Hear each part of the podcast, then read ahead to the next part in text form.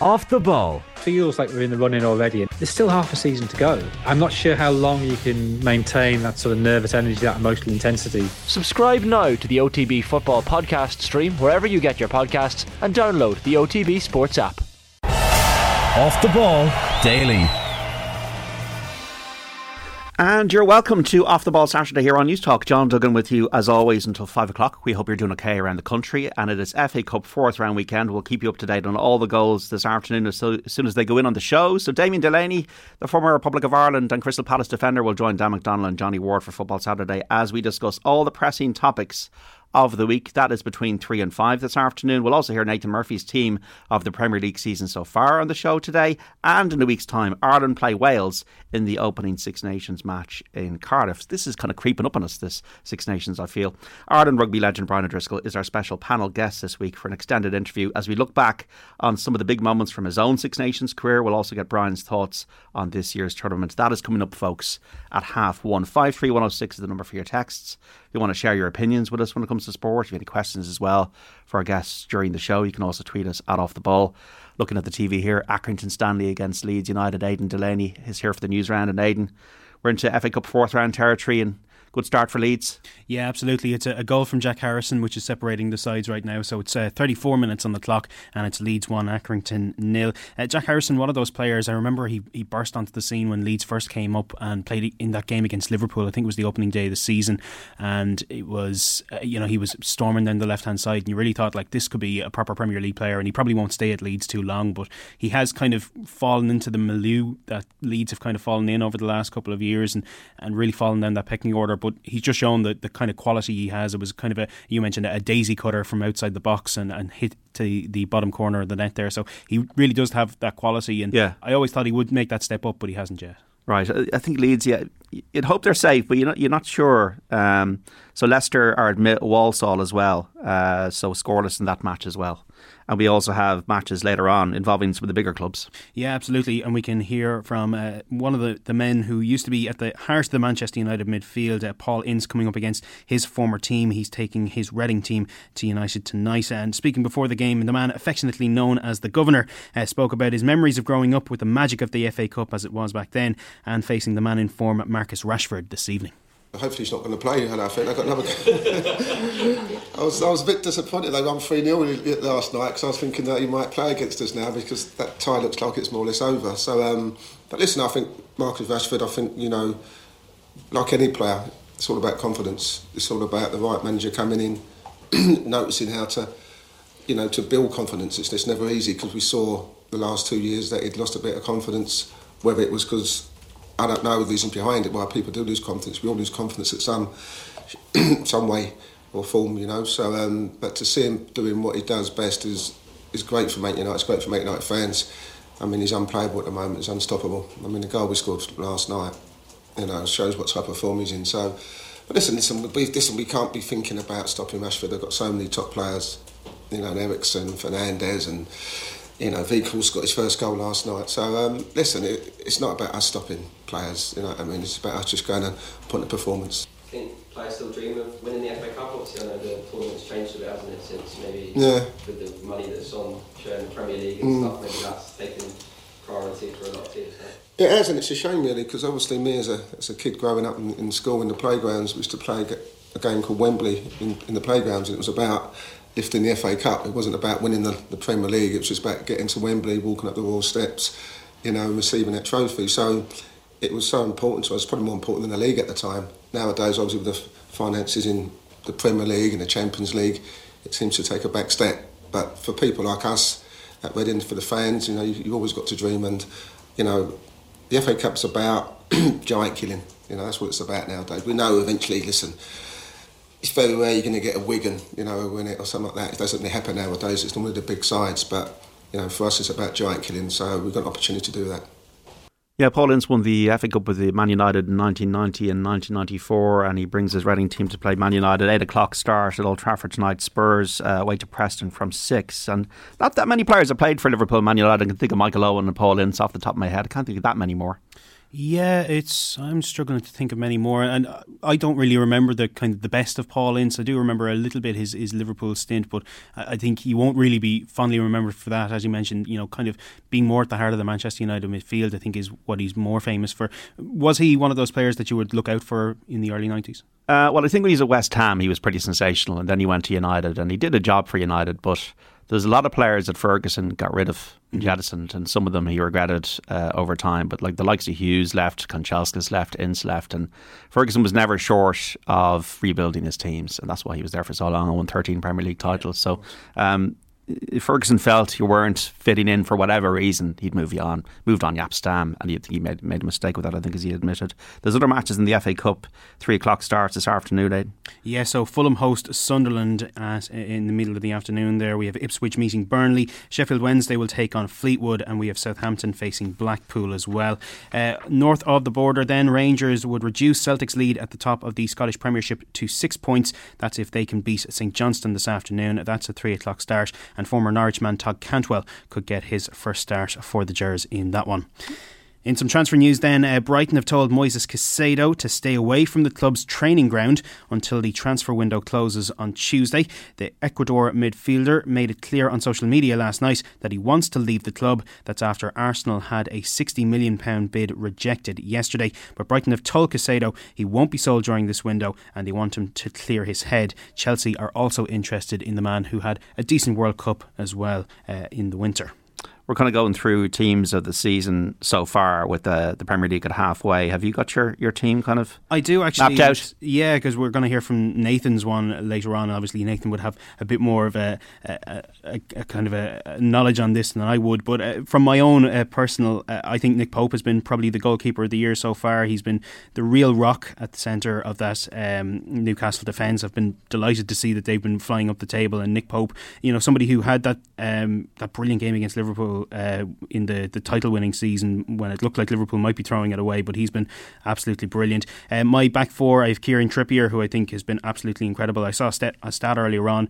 uh, for the kind of Premier League teams of the week. He's been in 13 of them so far. No player has been in more than six uh, at this stage of the season before, so he's doubled that record so far, and he's been absolutely crucial to Newcastle going forward and defending. Uh, I have Dan Burn and Fabian Schär as well. I've been just so impressed with the Newcastle so you've got defence. Four or five are Newcastle players. Yeah, absolutely. Because I, I, think they've been so they've been outperforming their levels that they've been playing at previously, and I think Dan Burn has just been a, an absolute revelation. Uh, nearly two meters tall. He's taller than his own goalkeeper Nick Pope and playing at left back, it's been absolutely incredible. He's 30 years of age. You know, players shouldn't be reaching these heights at that at that kind of level. He started at Darlington, I think, and now he's you know probably the best left yeah. back. In Who's your middle player then, along with uh, Schär? Uh, I have uh, Lisandro Martinez as no. Arsenal players in your back five. No, not in my back five. I think defensively they've been pretty sound, but I think that's been kind of more due to the defending they've been doing from the front, the the likes of the likes of Thomas Partey and Martin Odegaard, the kind of the work that they've been putting in to kind of keep the pressure off. Uh, Aaron Ramsdale has kind of been probably the second goalkeeper of the year, but again, he hasn't had to do a whole lot because I think the whole team in Arsenal has been. Yeah. Has been so who's your midfield? Uh, I have Martin Odegaard, who I think is probably player of the year so far. If he, uh, obviously, Erling Haaland is kind of uh, sort of disrupted the stats and everything. But Martin Odegaard has been absolutely crucial to everything Arsenal have done. He's a creative force. He's tracking back. He's you know leading the team. You saw when uh, when they were playing uh, uh they were playing. Uh, Manchester United the other day that when Rashford scored that second, it was Odegaard who was telling the fans to kind of calm down. It's okay, we've got this and that obviously led to Arsenal turning the game around and winning it in the end. And he's been a leader where I think Arsenal have really needed him. Uh, Casemiro has been an absolutely uh, transformative signing for Manchester United. It's somebody I think Liverpool probably should have gone after and would have had a, a similar impact there. And uh, Bukayo Saka has been, you know, when you think of the kind of mental impact that missing the, the penalty could have had for him, but he's just been on a tear ever since. And it's great to see that, you know, he's been leading the charge for them. And my front three is pretty simple this one Erling Haaland, Harry Kane, and Marcus Rashford. Just neither, none of the three of them have stopped scoring all year. So you're hoping that Casemiro will uh, be the, the fulcrum between uh, your defence and attack. Absolutely. Uh, Will O'Callaghan, Offaly's finest, is in studio as well. Uh, what what are you gone for, Will, in terms of your team of the season so far? I've got a few the same as Aidan. I've gone for a slightly different shape because I wanted to get an extra wide player into my midfield. But Nick Pope is in goal. I think anyone really would uh, question that currently. Kieran Trippier has been the standout right back. My left back uh, there's not too many Man City or Liverpool players on my team, which is the unusual part. Last year, these teams almost picked themselves and mm. were like a Liverpool City 11 plus maybe one player from outside. I've still stuck with João Cancelo at left back, just right. ahead of Zinchenko. Um, my centre backs, I'm going to go for Lisandro Martinez and I'm going to go for Saliba, with Sven Botman being my next best defender. But the two picks have gone Saliba and Martinez. Midfield, Casemiro deserves his place at the base. Odegaard in the attacking midfield position. I've put Saka over on the left hand side because he's so versatile, yeah. and Almiron I've put on the right hand side. Okay, maybe his form has tailed off a little bit compared to the start of the season, but he's very impressive in the first half of the season for Newcastle. And then I've gone with Erling Haaland and Marcus Rashford up front, just ahead of Harry Kane. And I'm wondering is that largely because of Rashford's form in the last ten games or so? It might be a bit of recency bias, yeah, but I think but again, Harry Kane has just been. I think you know Tottenham haven't had the best of seasons, but I think Harry Kane, if you look at his stats, he's probably outperforming even his best years at, at Spurs so yeah, far. And he's probably without without the support that he usually has as well, because Kulusevski was injured for a while, and yeah. uh, Heung-min Son has not been having his normal standard of season. So um, Kane may be unlucky to miss out, but because I want to get Almiron in, I've put two up front.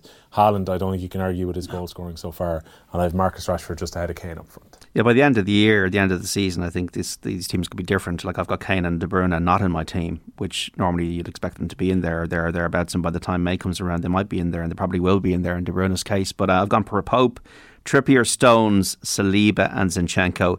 A kind of a defensive midfield of Casemiro and Partey, who I think's had a brilliant season.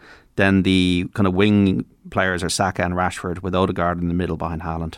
Mm. Yeah, you can't argue with any of those really. So it's all opinions. Any kind of listeners out there with a kind of left field opinions on who their players of the season have been so far? Is it Haaland all the way? Is it Odegaard? Is Aidan saying you can get in touch in five three one zero oh six? So we've had tennis. Uh, Will, did you see any of this? Um, yeah, it wasn't the best Australian Open final. Uh, the organisers were trying to make that out afterwards. Oh, it's been a brilliant final, as it is every single time when you're trying to get the crowd to shout mm. afterwards. But sometimes you get a mix of styles, and in this case, you've got two big hitters who aren't the best of servers, although Sabalenka ended up getting 17 aces as the match went on. She just started to slam ace after ace. So it wasn't the final where you're getting long rallies or particularly interesting tactical shots. It tended to be power versus power. And I was wondering, you know, Sabalenka was getting a little bit nervy, particularly after she lost the first set, and you're thinking you're up against an opponent who's already won Wimbledon. Does Sabalenka have it in as well as she's played throughout the tournament to come back? But all, she was very impressive in both the second and third sets, and was a set down and also two breaks down in that second set. Still came back to win it uh, six four, when the last one six three. I thought really really impressive performance, and we've another new maiden Grand Slam champion. Yeah, so Belarus's uh, Aryna Sabalenka, the fifth seed, winning that uh, beating the Wimbledon champion Elena Rybakina to win the Australian Open in Melbourne. So well done to her. Uh, we have obviously the the men's final tomorrow. Uh, Tsitsipas and Djokovic, isn't it?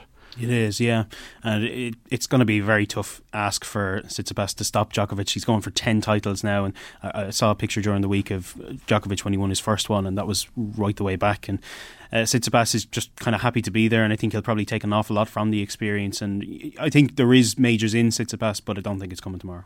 The no. only thing about that match is the fact that obviously Djokovic has been carrying this hamstring injury. He's had a few very straightforward games. I wonder if this one nighttime tomorrow in Melbourne was to go late, mm. could that potentially catch up with him at some point? Because I think if if Djokovic is healthy and fit, I think Djokovic wins. The leagues are back in terms of football this weekend and hurling then next weekend. So the football season back now this afternoon.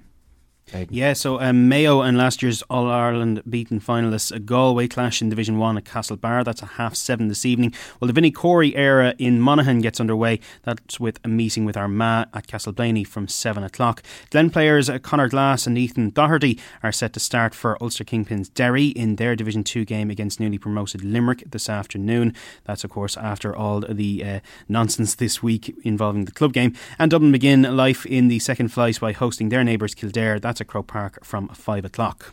Now we also have Meath in action in the Ladies Football League. Yeah, they look to bounce back from last week's loss to Dublin when they travel to Donegal in Division 1 of the Lidl Ladies Football League this afternoon. That one is underway in Letterkenny. And Mayo host last season's beaten All Ireland finalists Kerry. That's at the Connacht Centre of Excellence. That one uh, also underway. So, how are we feeling about the leagues being back? Yeah, I mean, these obviously have a massive importance this year because of the new structure of the championship in the summer coming. And because we know with the Connacht draw, which for whatever reason was made back in October uh, during the middle of the club season, as opposed to waiting to around now, where we could genuinely get excited about a championship draw.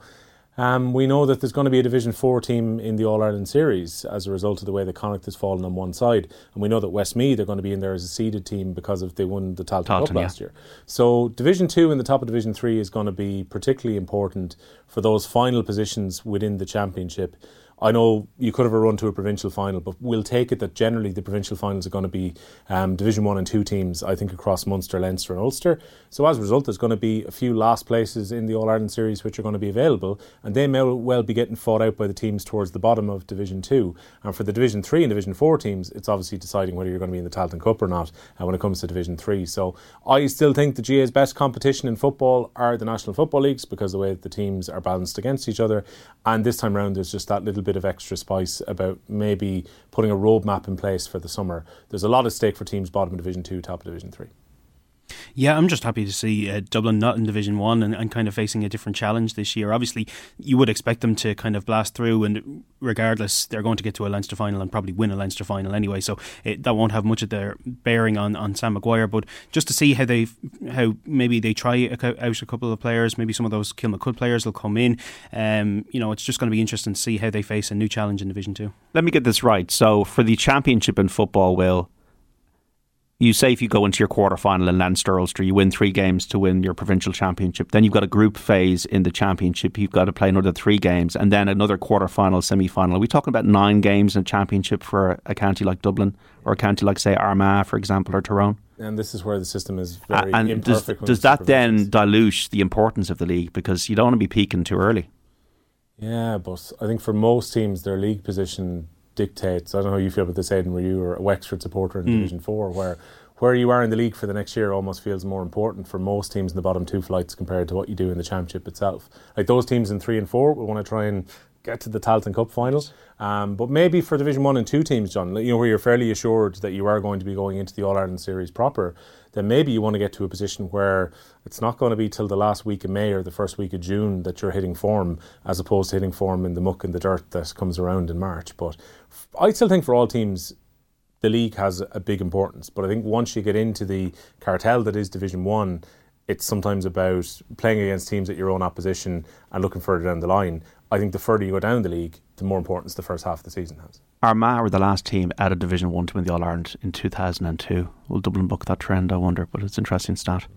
Uh, well, Galway obviously reached the final last year. Yeah, like Dublin do have every chance. I think we're all kind of assuming at this stage that it's going to be Dublin plus one more that comes out of a remarkably competitive Division Two this season. Maybe Derry. Maybe Derry. I mean, I thought Derry were going to go up last year, lads, but probably should have. Yeah, probably should have. But obviously, Galway and the Rossies got to the final ahead of them, and that was a really competitive division last year, where the three of them particularly were fighting it out for one place, right down to the tooth and nail at the end of Division Two. So.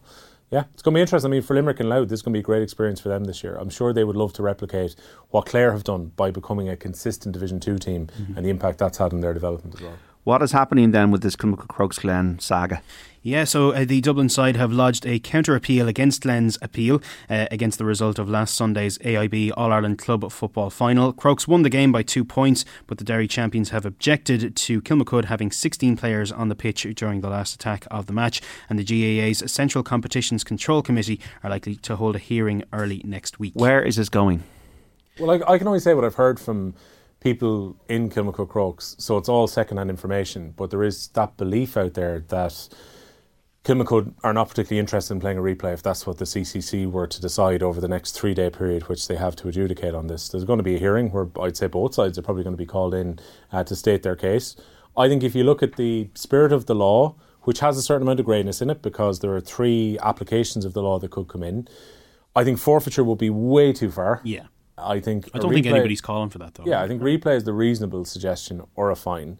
I think the extra player on the pitch does have a. Is the fine impact. the way out of this now? I, I really hope not. I think that would be botching justice if that was to happen. I can feel for both teams here where Glen have definitely been wronged by an extra player being on the pitch at the time that that 45 has been taken. And there's so many arguments, and this has been broken down into more detail than the JFK shooting at this stage, yeah. where people have had screenshots up showing the referee had his hand up at this point, the fourth official was trying to make sure that it's Darren interesting went off the pitch. Malachy Clerkin was writing today that even people uh, that you know friends is outside of you know re- referencing this has become a, now a national story almost. Yeah, yeah, definitely. I, I mean, like the thing is, should Glen have taken the 45 quickly, or should the official have stopped things? Should there have been a Henry situation where they realise that there's an extra man in the pitch and just replay, and you go back and retake yeah. the 45, and then we would have never had this argument? So there's been a million different angles on it. But the truth of it is, the Kilmacud Crokes have been trying to enjoy the Andy Merrigan Cup for the last three or four years, four days. These have been hanging over them during that period where they should be celebrating the comeback win after losing to Kilcoo in dramatic circumstances last year. And similarly, I'm sure for Glen, there's probably been a lot of soul searching within the club. I doubt it was an easy decision or an entirely unanimous decision within Glen to actually put in the appeal to try and get a replay of the final. So I still think there's probably going to be a replay at the end of this, but the GAA, when we spoke to them to get clarification around some of this during the week, were also pointing out that it gets very messy now where the players have been released back from their clubs to play in the National Football League and finding a slot where the club final can be played becomes quite tricky the longer this saga might drag on. Yeah, um, I think what the big learning out of this is that there's got to be more formalisation around substitutions. Yeah, yeah, I, I, I don't see why it can't move on beyond the idea of a slip being handed to the official. Well, it should be like a board, shouldn't it? Like in like in professional sport. Yeah. yeah. You have a board and they go off and that's it, and they come on, they go off and that's it. And if it takes a bit more time, so what? Yeah, and play should be held, I think, until yeah, the player comes yeah, off. That's what it tended to work like that during COVID. Uh, but now it's gone back to maybe the old rule, which is more like a sub running on while another guy's making his way off the pitch. Like even there was some claim that there were 17 players on the pitch, where Paul Mannion effectively turned back to have a, a look, look, at the 45 yeah, being put in. So technically he's on the pitch, but he's not interfering in play in any kind of meaningful way. It's very simple, folks. The solution going forward to stop this happening, formalise the substitutions and, and do it the right way. A rugby news? Yeah, so we have a, a, couple of games coming on this afternoon. Ulster got back to winning ways last night, though, in the United Rugby Championship. Dan McFarland's side scoring five tries in a 35 5 bonus point victory against the defending champions, the Stormers, at Kingspan Stadium. This afternoon, then, Joey Carbery makes his 50th appearance for Munster in their match against Benetton. Will Connors is in line to make his return from injury in Leinster's match against Cardiff at the RDS, while Connacht take on the Lions at the Sports Ground this evening. So five three one oh six for text. We were given teams of the Premier League season so far halfway through. As a biased Toon fan, Bruno Guimaraes is unlucky. Odegaard is so good because Bruno is one of the best midfielders I've ever seen since Paul in Dublin. And also, would Kilmacud be punished if they were not to play in a replay? Should that be decided? Says John and Leitrim. There is this idea that Kilmacud could turn around and say, "Here's the cup." And maybe the cup will always be tainted after that final anyway because of what's happened here. Um, that is a possibility, uh, but I would really hope the forfeiture wouldn't be the punishment here. There's other rugby news as well. Yeah, the Irish women's team have qualified for the semi finals of the World Rugby Sevens Series in Sydney. Two tries from Amee-Leigh Murphy Crowe helped them to overcome Fiji by 26 points to 12. That sets up a last four clash with New Zealand tomorrow. And the men's side lost 26 12 to South Africa in their quarter final. They'll play Britain in the fifth place playoff. How's Rory doing? Yeah, he's eight under following his second round at the weather delayed Dubai Desert Classic. He's in a tie for fifth and alongside his uh, rivals there, Ian Poulter, Patrick Reed and Bernd Wiesberger. The lead is held by three players on 10 under par. The Englishman Richard Bland has been joined at the summit by Thomas Pieters of Belgium and the American amateur Thor, uh, Thor Bjornsson.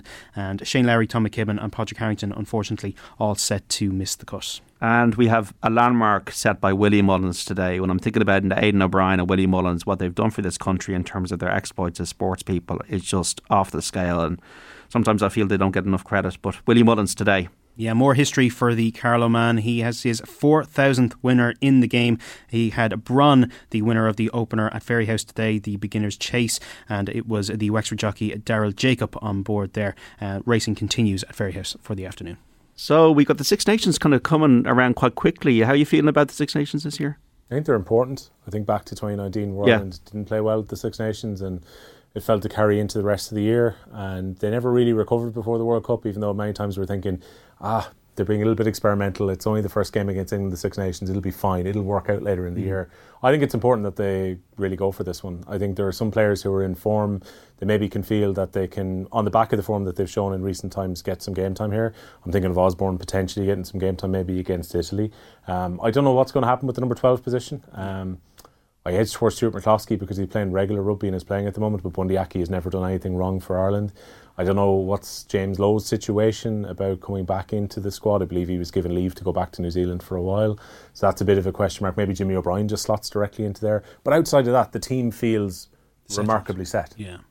There's very few positions that are even up for grabs at the moment. Very competitive back row, but you probably would pick your 15 right now. And the only questions you probably have for the Wales game would be who plays at 12 and who's going to be selected on the opposite wing to Mack Hansen.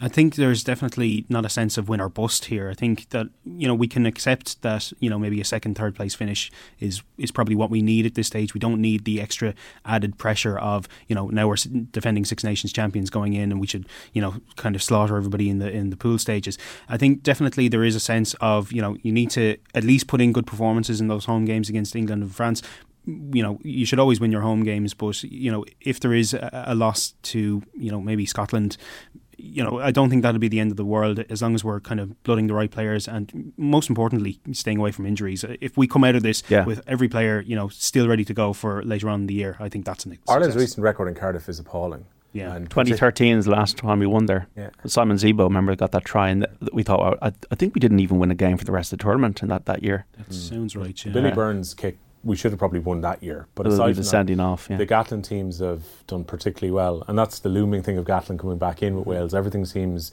re-energised now. Yes. Despite him back in, and even their club sides have been playing a bit better in Europe over the last few weeks in anticipation of the Six Nations. So I think this is a far from easy game to start, and it's going to obviously set out the plan for the rest of the tournament Yeah. after that. Quick verdicts on the Six Nations? I still fancy France to win it. I hope Ireland are second, though. And I hope, like Aidan just said, I hope Ireland play particularly well in the England and France games. The France game, I think, has a particular importance at the World Cup. Yeah, I think France are probably going to win it, but I think if Ireland are a- a strong second or a strong third, I think that's that's success. Off the ball. feels like we're in the running already. There's still half a season to go. I'm not sure how long you can maintain that sort of nervous energy, that emotional intensity. Subscribe now to the OTB Football Podcast stream wherever you get your podcasts and download the OTB Sports what's up.